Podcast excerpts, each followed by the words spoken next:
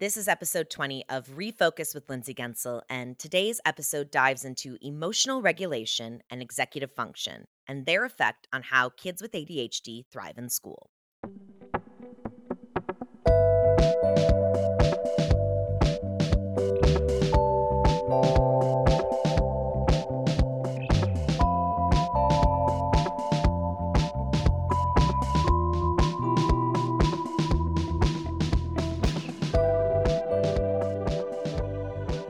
You guys, welcome back to Refocused with Lindsay Guentzel, a podcast collaboration between me, Lindsay Guentzel, and ADHD Online, a telemedicine healthcare company working to change the way we diagnose and treat ADHD. Thank you so much for supporting this podcast over the last 20 episodes. It's it's honestly been the absolute best and at times the absolute worst experience. And I'll start with the good because that's easy. It's you guys, it's the emails and the social media messages. And for some of you who know me in real life, the texts or the phone calls. It's hearing that this podcast, for some of you, has been the push you needed to seek out an assessment. It's hearing from a young woman on Instagram who listened to me share my story in episode two and felt so relieved to know that someone else is grieving the life that their undiagnosed ADHD took away from them. My style is very much, I like to be the one to show affection, to give praise, to lift someone up. It is very difficult for me to be on the receiving end, and so I am trying to be. I'm trying to be better at allowing people to show up for me in that way. I'm trying to be better at allowing that love and kindness and support into my life because it's really lovely and kind and it does make me feel good when I am open to it. It's exactly what I need. It's what we all need to be surrounding ourselves with. And I am really grateful for all of you because it hasn't been easy, this podcast. If we talk about the bad, it's been a lot in a great way, but it's still been a lot. I mean, I think that's the simplest way to describe it. I hold myself to really high standards. And a couple of weeks ago, I realized I've been holding this podcast that I produce and host to the level of the podcasts that have teams of people producing them. Teams, like large groups of people many of whom who have a very specific job and that's all they do before making sure that the podcast is ready to go out into the world. And here's the thing that I also have to acknowledge is I am the one creating more work for myself. That's how I've always worked. I set unreasonable expectations. I do everything in my power to make sure I reach that unbelievable level. And then, of course, when anything goes wrong or doesn't meet those expectations, I start to prepare to throw in the towel. Like, I'm not worthy of doing this. This was a mistake. I can't do it. I'm just disappointing everybody. I think this might be a little bit of imposter syndrome. Even so, it doesn't help me out when you guys send me really nice notes and share really kind words. And I'm already lying on the floor, metaphorically, of course, in the fetal position, embarrassed by how big of a failure I am because I can't do the job of 20 people. It's a vicious cycle. I'm sure many of you know it well. This podcast, just like my life, is a work in progress. And I'm so grateful you've decided to come along on this adventure. It's also why I can't wait for October for ADHD Awareness Month to kick off. I think last year, October of 2021, the first ADHD Awareness Month after I was diagnosed, I think I figured out it was ADHD Awareness Month during the last week of the month. And I think that realization and the lack of attention, and here's that word again awareness, what felt like a lack of awareness being built during the month set aside to increase awareness probably explains a little bit the magnitude of the project we're getting ready to unveil for you guys. The theme for October this year is understanding a shared experience, which for me has been such a crucial part of embracing my ADHD. Just knowing there is someone out there who gets it, who feels the same, who has felt disconnected and unwelcomed and unsupported, who has fumbled through life feeling like a gosh darn failure too often before realizing that everything has been working against us, that this world wasn't built for us, that the school systems many of us went through, regardless of our age, weren't designed for us, that an outdated stereotype and a lack of understanding of the complexities of ADHD, combined with a lack of resources, has simply held us back. But it's also that shared experience that helps us move forward because simply knowing we aren't alone is incredibly powerful. And because we are all at different points in our journeys, we get to learn from one another. And who better to help the ADHD community than the people who actually have ADHD?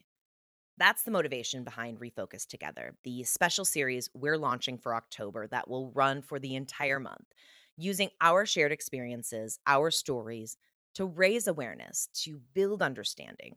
For those of us with ADHD, for those who think they might have ADHD, and the many, many people who love someone with ADHD, who want to know how they can be better parents, partners, friends. So, as we put the finishing touches on Refocused together, today we're going to wrap up September by re airing portions of the webinar Tyler Dorsey and Katelyn Mabry hosted earlier this month for ADHDonline.com.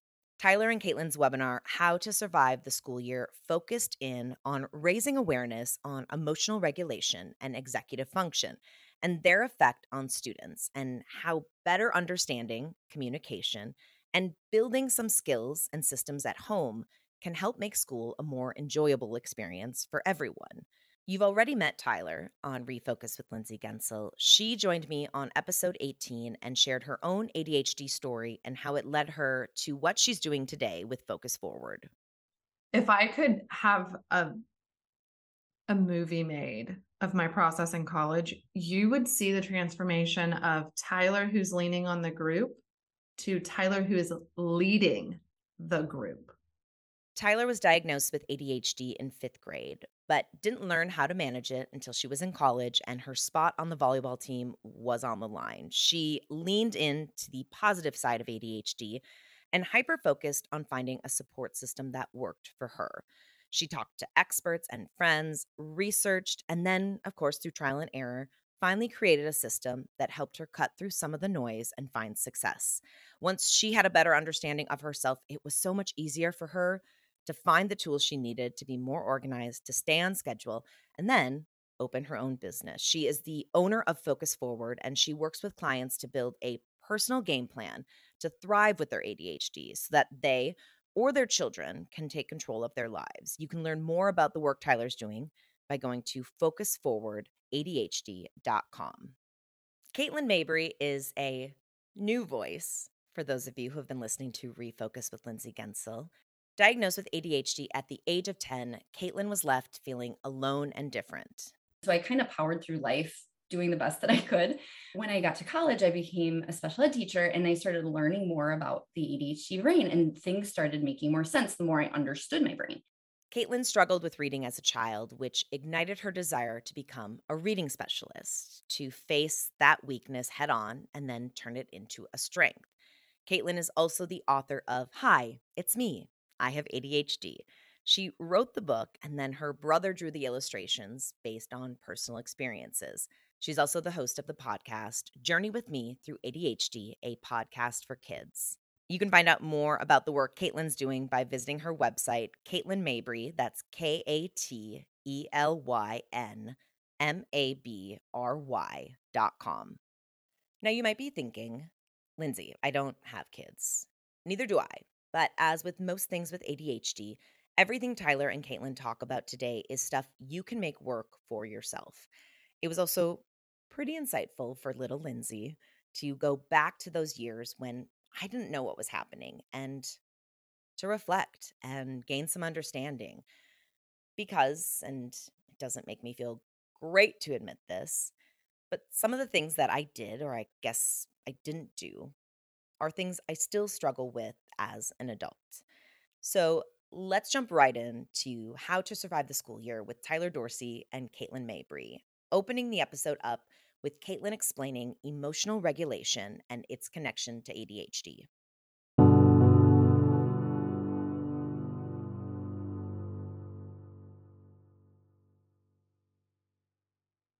Oh gosh, emotional regulation. It's one of those things. It's one of those like dark horses of ADHD, right? Like it kind of goes under the radar as something as a struggle because you you see the surface level struggles a lot, right? Like the impulsivity and the um, distractibility and all those things as elements of struggle.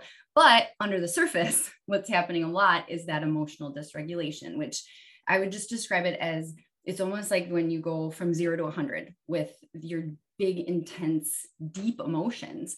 And it's tied to other things. It's in it's tied to our you know sensitivity to rejection. It's tied to um, feeling of empathy or like being an empath towards different people in different situations and so um, all of that kind of is intertwined and that emotional dysregulation piece looks like just having a hard time regulating our big huge intense emotions in different situations this is how intense what can appear to be the silliest of emotions and the silliest of things impact us.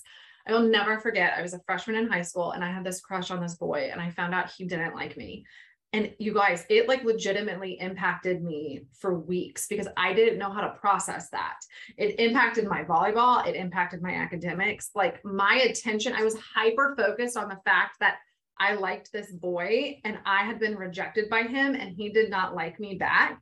And I didn't know how to process that and what to do with that information. So I was a zombie in class. I will never, ever forget. I was sitting on the volleyball court, I was a middle blocker. And I was just like staring off into space, waiting for them to serve the ball over and the, the set to start. And like I remember it like it was yesterday because something that tiny and that that's really not that big of a deal was to me. And it's it's wild. And i know rejection sensitivity is a massive massive part of adhd and our emotions. This is a big piece that i think we need to advocate for in terms of our kiddos because a lot of times it does go under the radar or is seen as uh, is disciplined as a behavior versus seen as a dysregulation that needs to be addressed and needs to be learned through and needs to be worked on. And a lot of times it's kind of stopped in its tracks. And then the child doesn't learn how to process it or learn how to find a calm or learn how to, you know, grow that skill. Instead, it's kind of just put, you know, they, we put the a stop sign up and say, okay, you can't act like that, or you can't express yourself like that, you know. And so I think it starts with us as parents, and we can advocate for our kids in schools to educate them on the fact that there is this emotional dysregulation piece that they're going to see in different ways at school. I think that every single person with ADHD has like the hyperactivity of the brain because with that hyperactivity of the brain we can actually hyper focus and that hyperactivity goes into like overdrive and all of a sudden we're hyper focusing on everything. I was really good at hyper focusing on my emotions. And so when i was met with a negative response due to my emotions i may have gotten quieter around people but my attention was 100 like in my mind it was 100% focused on those emotions. So i have two kids with adhd so my oldest daughter is 10 and this is the connection piece because I know a lot of parents are on here looking for that guidance for their child with ADHD. So I have two kids in school with ADHD. So I'm kind of in the thick of it and that's why you'll hear the passion in my voice because I'm I'm literally in advocating fight mode in terms of getting my kids what they need in that environment. And my kids present very differently. So my 10-year-old, she um she's more like a sitting duck right? Like she kind of she kind of acts like she has it all together. But then the way her the psychologist that diagnosed her described it was she was like Lainey's little legs are under the seat maybe even actually kicking. But also just like that there's a lot of internal stuff going on. And so i had i got her a 504 plan a few years ago. And so we met for her fifth grade teacher for her 504 plan. And um i just was very blunt with him and i said you know I said, the thing, because he was like, we'll keep an eye on her. We'll, you know, see if there's any other accommodations in addition to her 504 that needs to be done. Great, great teacher. But I said, but here's the thing you might, it might not be in your face. It might be stuff that's under the surface. Like either she might retreat because there's that whole fight, flight, or fight mode, right? So she might just get really quiet, or she might, um, seem distant or you know like you might not it might not be an outward struggle like where she'll say something but you know it's one of those things where you kind of have to read her body language or check in with her and see and discover what might be going on whether she's not knowing how to start a task that she's being asked to do or she's having a hard time you know organizing or prioritizing what she's being asked to do in class but those are all those executive function pieces that trigger the emotional dysregulation right i tell this story often but i failed a test and I came home and my mom was like, Tyler, I need you to put up chocolate chip cookies I made. And they were like this big around. And I was like, okay. And I get the tiny sandwich bag out to put 12 chocolate chip cookies in. And she's like, Tyler, they're not going to fit.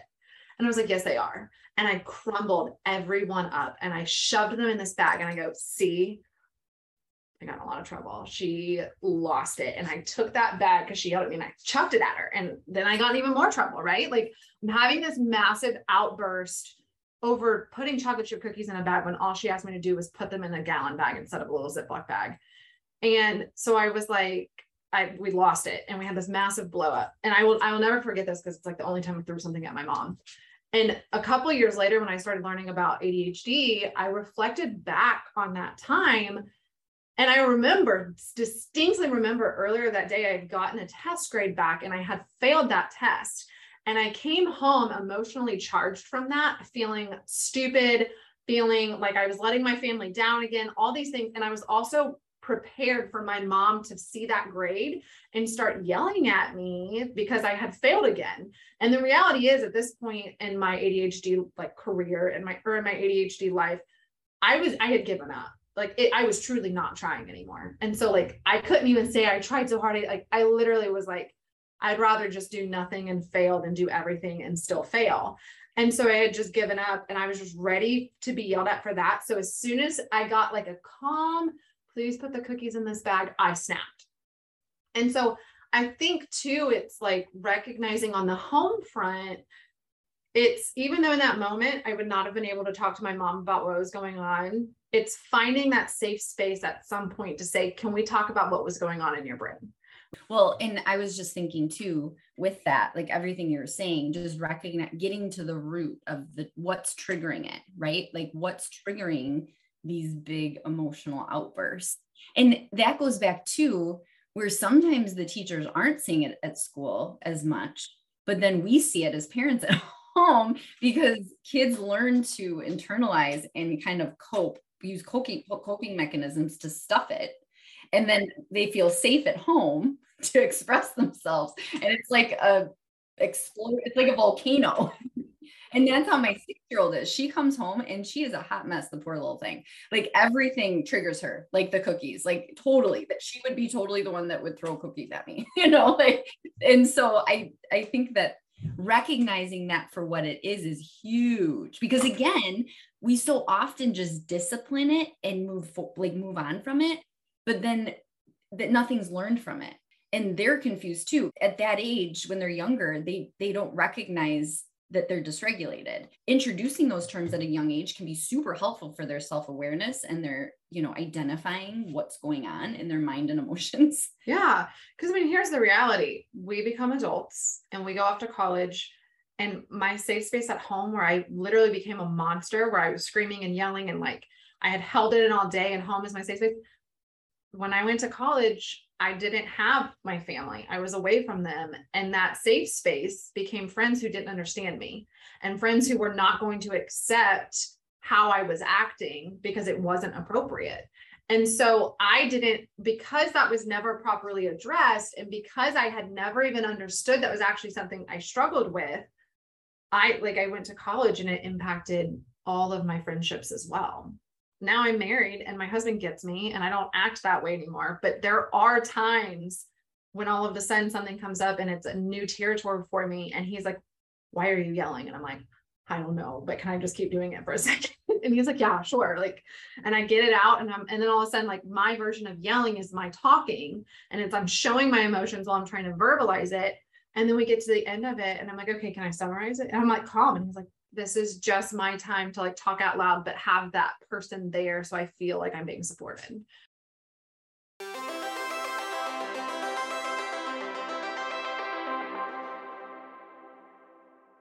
I learned this when I went through my ADHD coaches training, and I don't know who to properly give credit to, but I'm just going to run with it.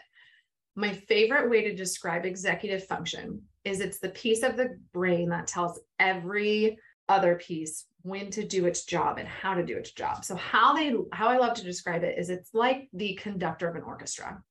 And that conductor spent all of this time leading up to the big concert helping each piece, each instrument learn how to play the piece and helping them like get the timing right and how do we make this all come together to form one really pretty sound, pretty piece of music. And then you get to the concert and as as viewers what we see is we just see the conductor if they're doing this and keeping them going and helping them figure it out. That's what executive function is. It's the conductor of our brain. It's the piece of our brain that is telling time management organization planning prioritizing memory all the things i could keep going when to do their job. And it's the piece that's going to train them on how to do their job. And our executive function is just like it's just like it's it's it can be built up. We can improve our executive function, but we are not starting from the same place with executive function that the boring brain, as I like to call it, is. The normal brain, the neurotypical brain, to me is a boring brain because I love my brain. But we don't start in that same space. We st- we're hot messes. We're the most disorganized people you'll ever meet. We're always forgetting things. We're procrastinating 24 7 or having a hard time getting started we are we struggle intensely with motivation attention impulsivity hyperactivity all of those things. And it's because we don't have the conductor there. And so that's what executive function is is it's the piece that's organizing the organization the time management the planning the prioritizing the getting started or task initiation the motivation like all of those pieces. So when you see a student or you are the student who just feels like they're writing the hot mess express 24 7 it's because you don't have the the conductor keeping all of these pieces together so that you can get that assignment turned in on time. Remember to take it to school. Know you even had an assignment to do. Find the assignment at, in your backpack whatever it might be.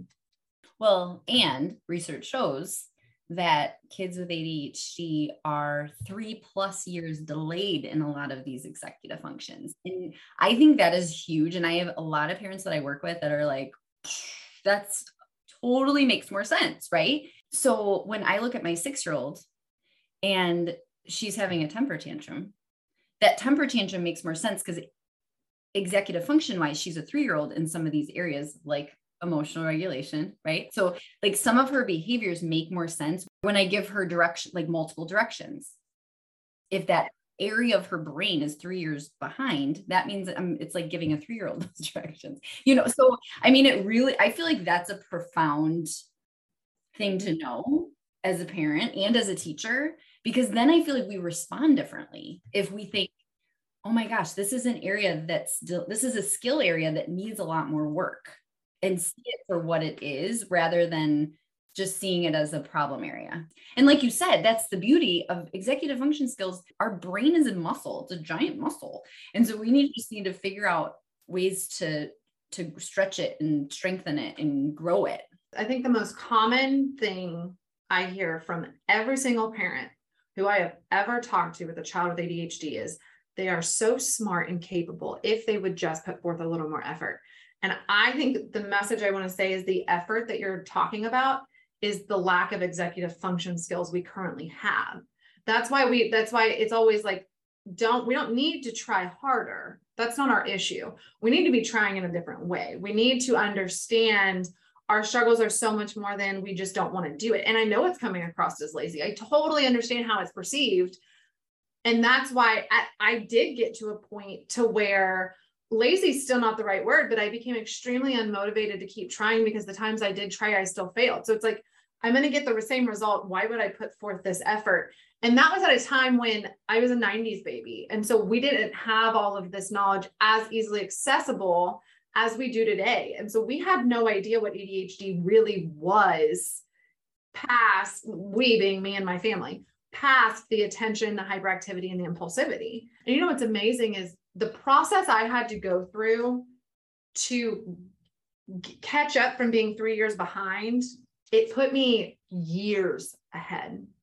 And there are people who made fun of me when I was little. There were people who recognized my I'm struggling. I was struggling intensely when I was younger. And those people literally come to me for a job. Those people literally come to me and they're like, how how do you do what you do? I don't understand. And it's like because I had to do the hard work to figure this out that most people don't have to do. And mm-hmm. because I had to do that work and because I had to level up my way of creating skills, executive function skills, and my toolbox, I had to put a lot of effort into an area that most people don't even know is there. And so now it's all of a sudden my skills have just boomed. And it's like, I just make it happen. Well, and I think that's where leaning into strengths as you navigate the struggles. Like, I really think leading with strengths is one of the biggest keys to growing on your ADHD journey. Because so often we lead with the struggle, like, okay, how do we work on the struggle? How do we work on the struggle? And so the strength kind of goes deeper and deeper, and it takes more to dig it up. Where if we can start young with our kids and lean into their strengths and pour into their strengths and build them up with what they can do, and help them figure out how to navigate and learn in new ways what they struggle with i think that that shift in perspective will just change the trajectory of how kids with adhd grow up and how they function in a classroom and how they approach different situations. Yeah and i think that that right there the resilience that is created from that work is exactly why i say adhd is my superpower it is plus i can hyper focus like no one else. And when i can turn that on i can turn that on and i'm amazing. And i now i know how to turn that switch on and off. But it's like the resilience i had to create to get to this point from literally you guys like at the end of every single school year leading up to freshman year of, or including freshman year of college the question was always is tyler going to pass? It's not was she going to get a's b's and c's? It was is tyler going to get a d and so it's like the resilience that I had to create to go through all of that and then turn that around when I finally got to college. Like that's that's that's where my confidence comes from. And it's not to say like we're not still going to struggle because I absolutely do. There's still that little girl inside of me who's like, I can't do this. Like I'm just going to fail. I may as well just stay in my failure comfort zone. But it's like that's what's so amazing. And those those exit to back up to the executive function skills now I'm aware because I've done that work. I'm very aware when something's not working or I'm not getting a task done. I know what piece of my executive function is just not at play right now and how to adjust that. Right. No, absolutely. Well, and I think that being said, too, I think it's just so important that as parents, we come alongside our kids, right? And we, they feel like we're alongside them instead of hovering over them, right? Like, I think that that positioning is important. So they feel like you're on the journey with them. And you know kind of an outline that i use is you know working on that foundational growth mindset alongside them because it starts with us. I mean as hard as that is to to swallow sometimes as parents it really does start with us. Like what are we projecting to our kids? What kind of mindset are we projecting? What kind of you know language are we using around adhd is it negative or is it superpower, you know, strength based? What is it that we are projecting to our kids that they're bringing into the classroom, that they're living out day by day? And I think just that, um, you know, that empathizing with them and helping them know that they're not alone in how they think and feel, because it can feel very lonely having ADHD if you don't feel like other people understand what's going on, you know? And so just having that connection with them and having that um, in collaboratively problem solving different ways to tack or to build those executive fu- function skills i mean that's the those are the ingredients you need to to really build your child up and send them into the classroom in any environment more confident more likely to succeed i would love to hear your thoughts on this i personally do not think that the accommodation of extended time on assignments is worth anything. And here's why because it's one thing I, I have had clients who've come in and they've like, hey, here's my plan. I need more time because I'm gonna get distracted. But I think for me, what I've seen 90% of the students I've worked with, and you guys, I've worked with hundreds and hundreds of students over the last eight years with ADHD. 90% of them are like, oh, great, that's just more time to procrastinate. That that deadline is just being pushed back. Some of them properly use it and use that time properly. Most of them use that time as more time to put it off. And so, in my mind, the deadline isn't what matters. It could be due tomorrow, it could be due next week. What really matters, and what I think the teachers can do, is what really matters is that we recognize why we're procrastinating.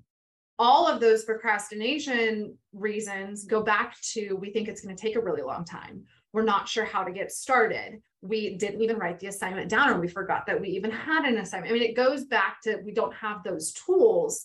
And so I I was sharing in this post that one of the teachers, one of a new teacher came in at the school I worked at, and she she taught 85% of the seniors in an English class. And she had a very strict, absolutely no late work unless you've come and gotten advanced notice and prior permission to turn it in late. And we were all like, mm, we can't do that. Like these kids are going to fail. We can't do that.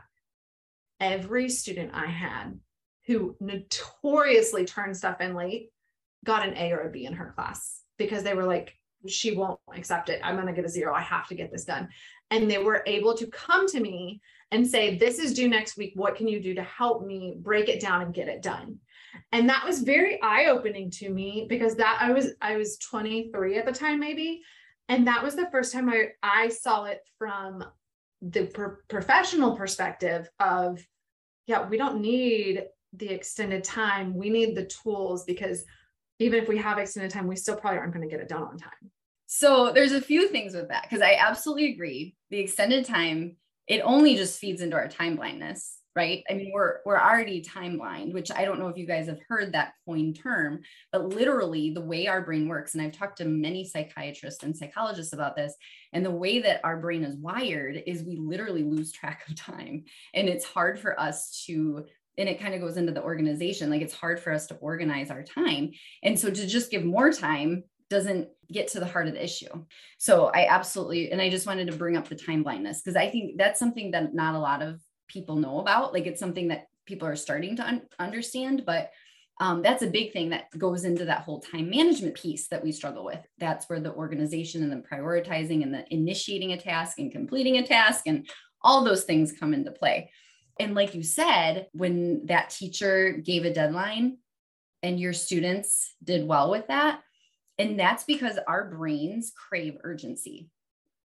And so I think that's a huge thing that we crave four things. Are you guys ready? Everybody have your pencils ready?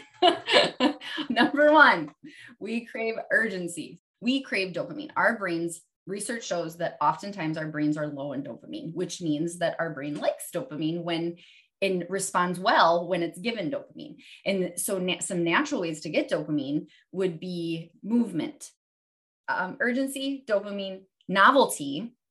So, novelty is a big thing that our brains love. And I don't know about you guys if your kids like to change up their rooms, like make, I know my daughter is constantly, my 10 year old is always rearranging her desk, like just creating that novelty in an environment can really be helpful for the ADHD brain. um, and with that too, creating novelty, like when I work with kids, um, I'm a reading specialist as well. And so I work with kids with ADHD who struggle with reading. And so I embed these things into my lessons. And so I create urgency. I have them get up and do stuff because we do a lot of virtual um, sessions. And then novelty, I embed into the lesson that I'm doing. So I'll, um, introduce i'll have them read an article about something they're interested in which is number four. So i include their interest and then i have them like write a letter to the their favorite bas i have this kid that loves basketball. I'll have him write a letter to his basketball coach. So that ignites those things in his brain and so somebody who can't stand writing and doesn't want like won't do it for anybody else all of a sudden i have him writing a paragraph because he's interested it's novel just thinking outside of the box because our brains are out of the box thinkers. That's what we do. We think outside of the box. And so I think just as parents, we need to think out, outside of the box and we need to advocate for teachers to think outside of the box when they're teaching our kids so that they can learn in that environment and don't feel defeated by not knowing how to do it that one way. Yeah. Yeah. And I think that's what like all of that is literally, I put all of that together and I use the urgency to do some of my best work. Like some of the work that I've done that has gotten the highest level of compliments, I created 20 minutes before it was due. And it's not that I put it off like with the intent of I don't want to do it. It's that like for example, I did a I did a conference in Kentucky back in February and I I spoke to a room of I think 150 200 people and I literally created that PowerPoint the night before. And I knew what message I wanted. I'd kind of been thinking through leading up to that night, like what I what I wanted, what points I wanted to ensure I made. And I blocked off a two hour period that night for me to do it because I knew that I needed that urgency to tap into my highest level of t- creativity and make sure that I was just rolling with it. And then Next level is I just gave myself an outline. I didn't even plan what I was actually going to say. I gave myself an outline to ensure that I hit the points I wanted to hit. And then I just let it go. And I was, I showed up and I had people waiting for an hour to talk to me. And I was like, I cried. I left and I got in my car and I cried. And I was like, oh my gosh, this was amazing. And it's all because I had learned to use that urgency and I had learned how to not procrastinate in the sense of I don't know what I'm supposed to be doing. I don't know how long it's going to take. Instead, I made sure I knew all that about myself. I knew how long it was going to take. I knew what needed to get done. And that procrastination was that urgency factor. And that's how we can thrive. But it's also where it can hurt us because if we don't plan for it, and if we're just like, oh, I'll study for that test later, I'll write that paper later, I'll do that later, and we don't we don't know what goes into it, that's when we get the bad grades. That's when we don't get the good results from it. Well, and I love, I coined the term we, we need to prepare a predictable plan. We need to give ourselves that time and, but then also that grace for urgency. Because a lot of times what happens is, and especially as parents, we project what we, uh, you need to get this done now. You need to get this done now. You, you know, and they're not feeling that sense of urgency yet. And sometimes we need to think outside the box and think how we can help them create that period of urgency in a healthy, good way. You know, tap into that. That's a strength. It can be a strength because, like you said, I mean, I've created my best podcasts at 10 o'clock at night and then publish them at midnight. Like, and that's when because it's just how we work. And I used to beat myself up over it. And my daughter, I'm trying to now train her at a very young age. Love this is how your brain works. And i know it can be frustrating and i know you want to get this done. And some and, and i'm like and let's prepare that predictable plan of when you want to like is it before dinner? Like give yourself an hour before dinner and let's tackle it. And so that creates an urgency. So then you can play with your friends and, and then they see that immediate gratification which we they crave too right? They want that immediate gratification. So if i get this done this hour before you know and again though this is where going back to the executive function, a lot of times we will, like my daughter has her desk in her room. I'll be like, okay, go do your homework. It's not that easy, right? Like a lot, sometimes they need those, they, they need help pulling tools out of their toolbox to accomplish that task of getting their homework done. Because getting their homework done might mean that that might require them to organize, prioritize, and know where to start with something, know how to power through it with, you know, stay motivated doing it, when they might need a snack break, you know, like they they might need help laying it all out there so they can be successful. Yeah, you know, that like brings me to a thought I'm having. There was a client that I was working with and she, her mom was always like this room i can't handle i cannot handle how messy your bedroom is and she could not clean it but when i would give her like i would i would text her and i would say hey tonight I, all i need you to do is set a timer for 10 minutes and pick up all the clothes off of your floor. And like I, when i broke it down she was good. So then we got to that point where it's like okay you're getting it done but how can we make this a routine? And how can we make this something you can initiate on your self initiate initiate on your own? And I asked her, I was like, I want you to tell me what your transition's going to be from what you're doing to getting your room, starting cleaning your room. She was like, I'm just gonna walk in my room and start cleaning. I was like, okay, so how has that been going to going for you to this point? She was like, Yeah, I get in my room and I just like sit down and don't do it, or I don't even walk in my room. I was like, okay, we have to go smaller. So what we did was I said, as soon as you know you need to clean your room, the first thing you're going to do is you're going to go to the list hanging above your light switch with exactly down to the tiniest details what has to be done for that room to be clean.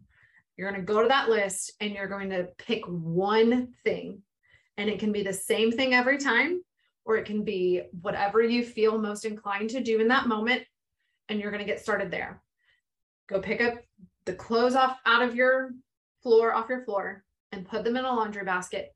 Set it outside your room pick the next item. Check off the first one. It was laminated. So I was like, check off the first one. Now pick the next one. Clean off all surfaces, which meant like trash out and then wipe down. And we had it listed like that. So the first thing she did was trash it out. Let, take all the trash that's in my room, all the cups that don't need to be in here, and let's get them out. And then let's check that off. And so we we think that it should be as easy as like just go get it started, but it's not because our brains are telling us that it's so much bigger than it actually is. And I want each one of you today who's sitting here listening to this, I want you to think about a time you were the most stressed out you've ever been. And there's a really good chance that a piece of that, your brain was making it a little bit bigger than it actually was. It didn't actually have to be as stressful. It could have been that you needed to get your entire house clean and all of a sudden you're like oh my gosh my whole entire house has to be clean. And you didn't take a minute to actually figure out what that means. And like if i if i had to go clean my entire house right now my house actually isn't that messy. In my mind i'm like that's going to take me days. But it it really is just going to take me wiping down all my baseboards vacuuming cleaning my floors and then maybe picking up a couple things because we maintain it. But when i hear your whole house i'm like mm, that's so much. And so it's like think about how stressed you you've gotten over some maybe big things. That's how we feel over the smaller things or what appear to be the smaller things for others. Or even like laundry. Oh don't even. I i literally have given up on laundry. I'm not kidding you. My husband did it. We made a deal like two weeks ago.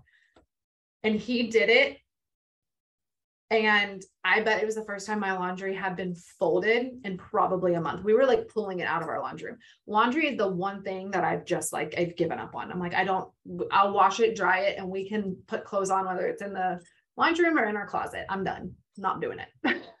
I know it's like my nemesis too. And that's what raises anxiety. That it just reminds me, like I'll give that example similar to like put, asking a child to clean their whole room. It's like you trying to do all the laundry in the house, you know, and do all the steps because all the steps takes a lot of executive function skills to accomplish.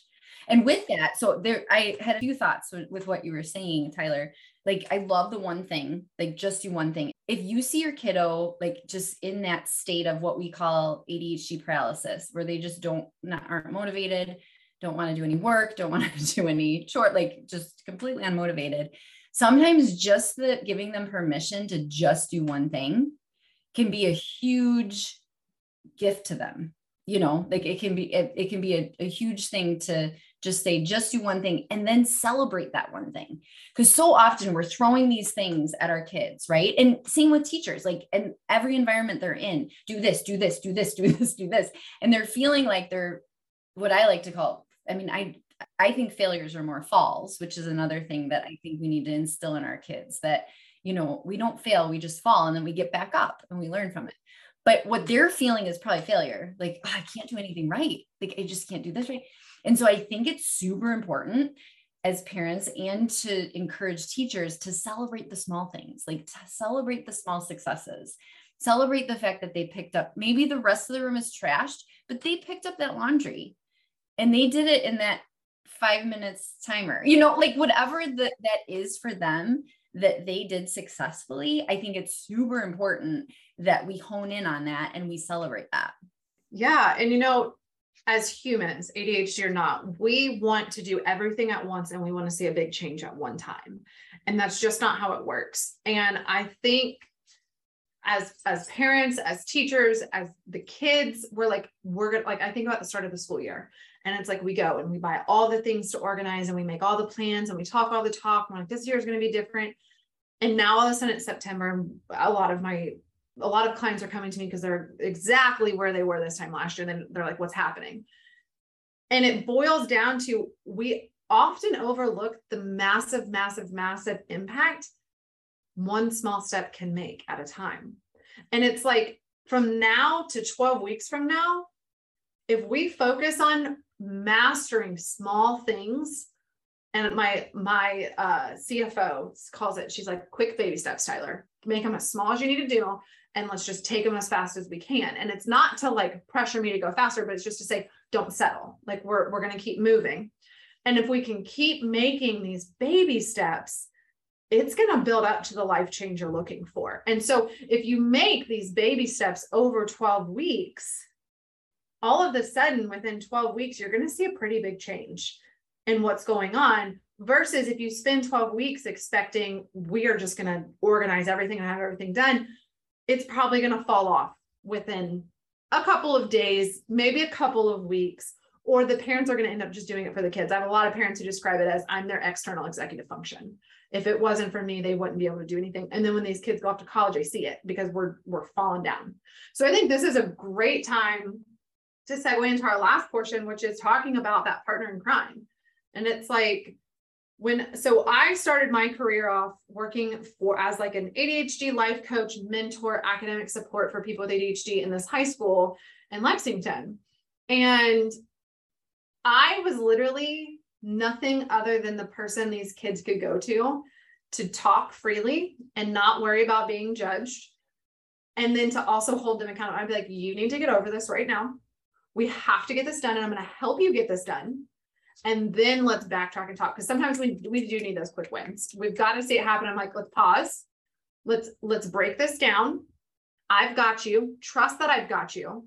If your parents come and yell, if your teacher's mad, I've got you. I will be your shield for the time being. And we're going to power through. And over time, all of the sudden, they're like, hey, give me the next thing. I want to take the next level. And I think it's so important. Parents, we all know our kids don't want to listen to us. That we, I can't tell you how many times a parent has come and worked with myself or one of my coaches, and they've been like, you do realize that you said exactly what we said, but they didn't listen to us and they made the change with you like within a week. And I'm like, yeah, because we're not their parents. And, and to an extent, because we're not emotionally attached, we're able to allow the kid a little more freedom to figure it out for themselves. Because we're not, we're not saying like, we don't want to fail. We're like, no, fail, fall, go figure it out. I've got you. We're going to pick you back up. And this could be a coach. This could, this could be like a, a life coach. This could be an actual sports coach. This could be a teacher. This could be a counselor. This could be a, a family friend. It's just someone that that kid can trust is really what it boils down to that they're not so much worried about is my mom going to be mad is the teacher going to yell at me because i'm asking them to turn it no it's just that person who's like i've got you i'm going to hold you accountable i'm not going to listen to your excuses but i understand you and i'm going to help you figure this out. Well and it's so true. We need to find that safe space and that and that safe person. And it's not that like you said it's not like our the parent isn't that.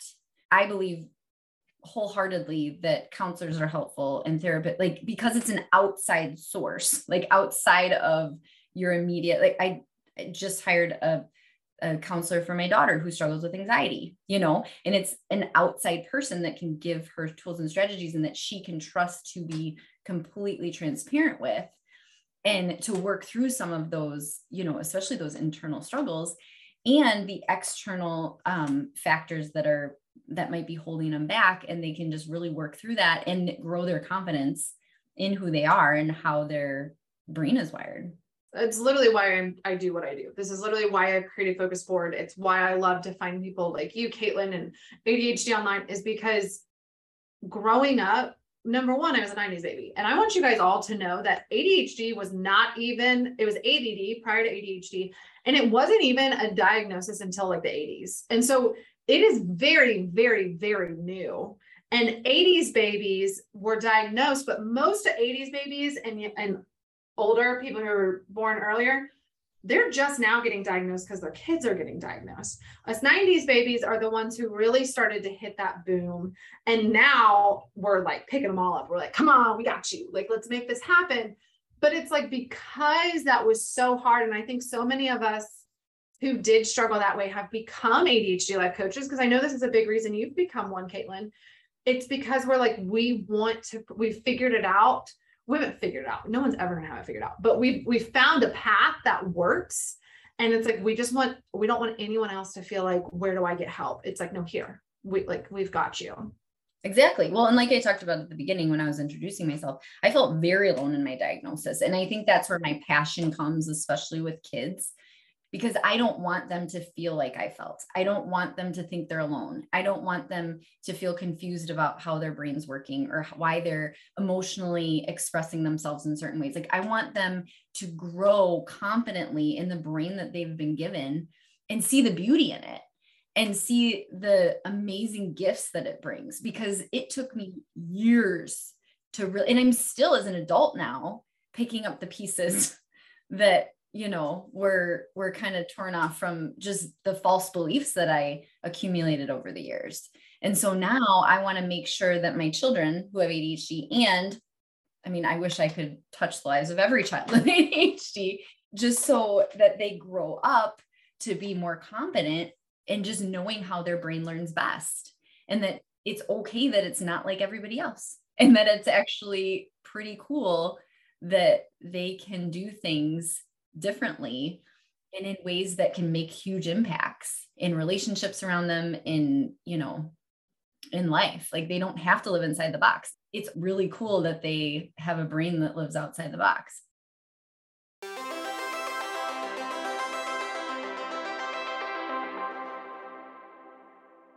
So here's our method baby steps.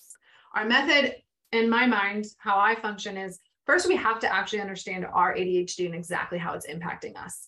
Until we understand that, our self awareness is not at a level to where we can genuinely start making massive changes.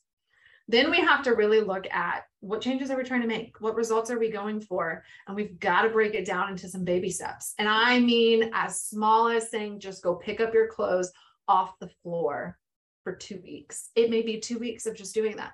But when we can master these small things over time, like I said, they're going to add up to where you're going to be a totally different person and whatever that time may be. Our thoughts are tied to everything. I mean, especially because we have busy brains. And so if we get, if we're set in a, in a fixed mindset, nothing else is going to grow from that. Right. It's like trying to grow something in a desert. Like it's just, it's not going to, it's not going to blossom. And so I think starting out with that, with working on our own as parents growth mindset. And this is the thing is you'll hear it kind of it's like a coined term floating fluffy around right? Like schools talk about it they post about it but how are we practicing it right? Like how are we practicing it in our homes? How are we practicing it alongside our kids? How are we identifying fixed mindset and flipping them into growth thoughts and practicing those on a daily basis? And that's where you know i want to really encourage parents to you know, really look at that as the foundational key to growing on your ADHD journey is that growth mindset. So, in terms of method, I always start there because I think it's such an important foundational piece. And then, as I said about the, you know, empathizing, connecting, and collaboratively problem solving alongside your child, that's kind of my method of of really making those baby step strides with them is kind of using that cyclical matter of, you know, empathy, connection, and collaboration with your child. I want to like totally flip it into something that's probably going to come out of my mouth that's unexpected. It starts with you, the parent, too. Odds are, as long if your child is your biological child, one of you has ADHD. It is highly, highly genetic. If we are working with your child to try and help them create systems at home but the boss at home is a hot mess, it, it, it does nothing. It doesn't help. And we will throw every dime we have at our children. We will do every single thing we can to give our kids what they need. But sometimes that requires starting with throwing everything you've got at yourself so that you can get your home in order so that they can then see it. Because what I see is the the students that I work with who have a lot of structure at home, that's what we thrive on. That's what we need. And when they can see, there's always that one parent who's keeping everything structured, and then the other one who's just like the hot mess. And when they can see how they work together, and when the parent who's the hot mess, and I get to say that because that's me in my house, when the parent who's the hot mess takes ownership of that and says, listen, I don't know how to do this, but like, let's talk about it, let's figure it out. The kid is going to be more likely to also be like, yeah, I'm good. Like, let's take ownership. I will never forget my dad. So I also have dyslexia. And so I struggled a lot with tests growing up. And so my dad, who has dyslexia, he was telling me one time, he was like, you know, I was in a meeting with all of these attorneys and they start talking to me and they were like spewing these words and I couldn't keep up. And he was like, so I just said, guys, one of two things has to happen. You either need to dumb it down and give me language I can understand, or you're going to have to give me time to look up what you're talking about. And I was like, oh, what they do? And he was like, they just switched how they were talking and they made sure that they were explaining it in words I could understand. I he told me that when I was probably in elementary school, and I have carried that through for the rest of my life. Because I'm like, my dad could say that. And, and he, him and my mom own this massive, massive building company. And he could do that in front of all of these attorneys. I, I like I can I can own up to and I can be like, listen, that's not how my brain works. Explain it to me in a different way. And I too, like that's okay. And so it's like when we lead by example, that doesn't mean that we're perfect. It means that our kids see that we're willing to figure it out and make changes, or that we're willing to not do the laundry because it's washed, it's dried, and we can put it all on from the laundry room. And we have other things we need to prioritize. Right. Yeah. That model piece, being a model for our kids is is huge. And I, I I remember a professor of mine when I was going through my master's for being a reading specialist he said that that's the most underused strategy that we have as teachers and as parents is that modeling piece like sometimes we we're just kind of like figure it out but then you know when like you said when they see us acting those steps out and owning you know who we are and how our brain works differently then they're going to follow suit and they're going to do the same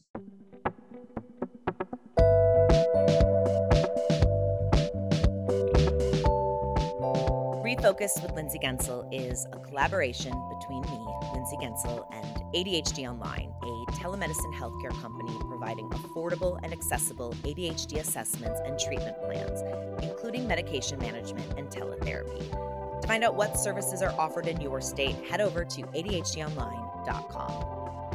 Our theme music was created by Luis Ingles, a songwriter and composer based in Perth, Australia was diagnosed with ADHD in 2020 at the age of 39. A big thanks to Tyler Dorsey and Katelyn Mabry for hosting the How to Survive the School Year webinar earlier this month and giving me the go ahead to share it with you here. I've included links in the show notes on how you can connect with both of them for more information on the work they're doing in the ADHD community.